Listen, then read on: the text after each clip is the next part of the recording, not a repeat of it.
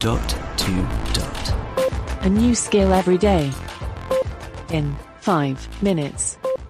Hey guys, in a recent email from Amazon, they told us that we can ask the A lady to show us gifts for, and then particular categories. For example, teens, show us gifts for teens, for foodies, uh, stocking stuffers, etc.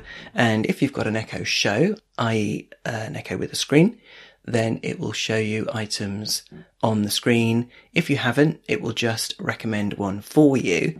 And in each case, it puts it in your basket, which sounds a bit scary.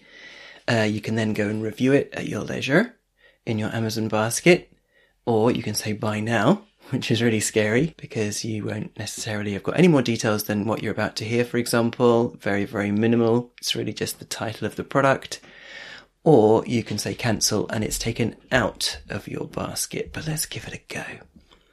Alexa, show me gifts for nerds.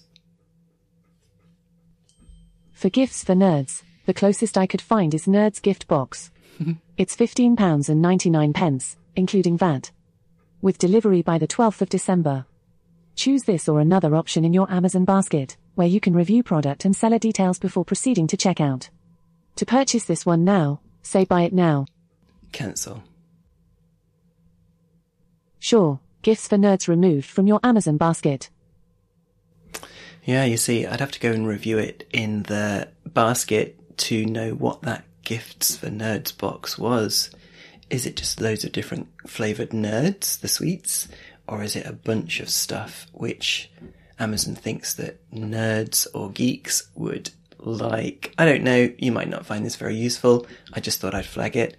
But also don't forget, the most powerful way of using the A Lady to buy things is to reorder things.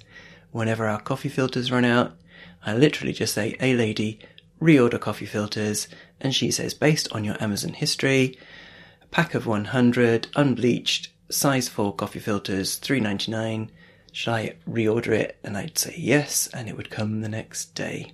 Cool. This is Robin signing off. We'll speak again tomorrow. Feedback, comments, demos.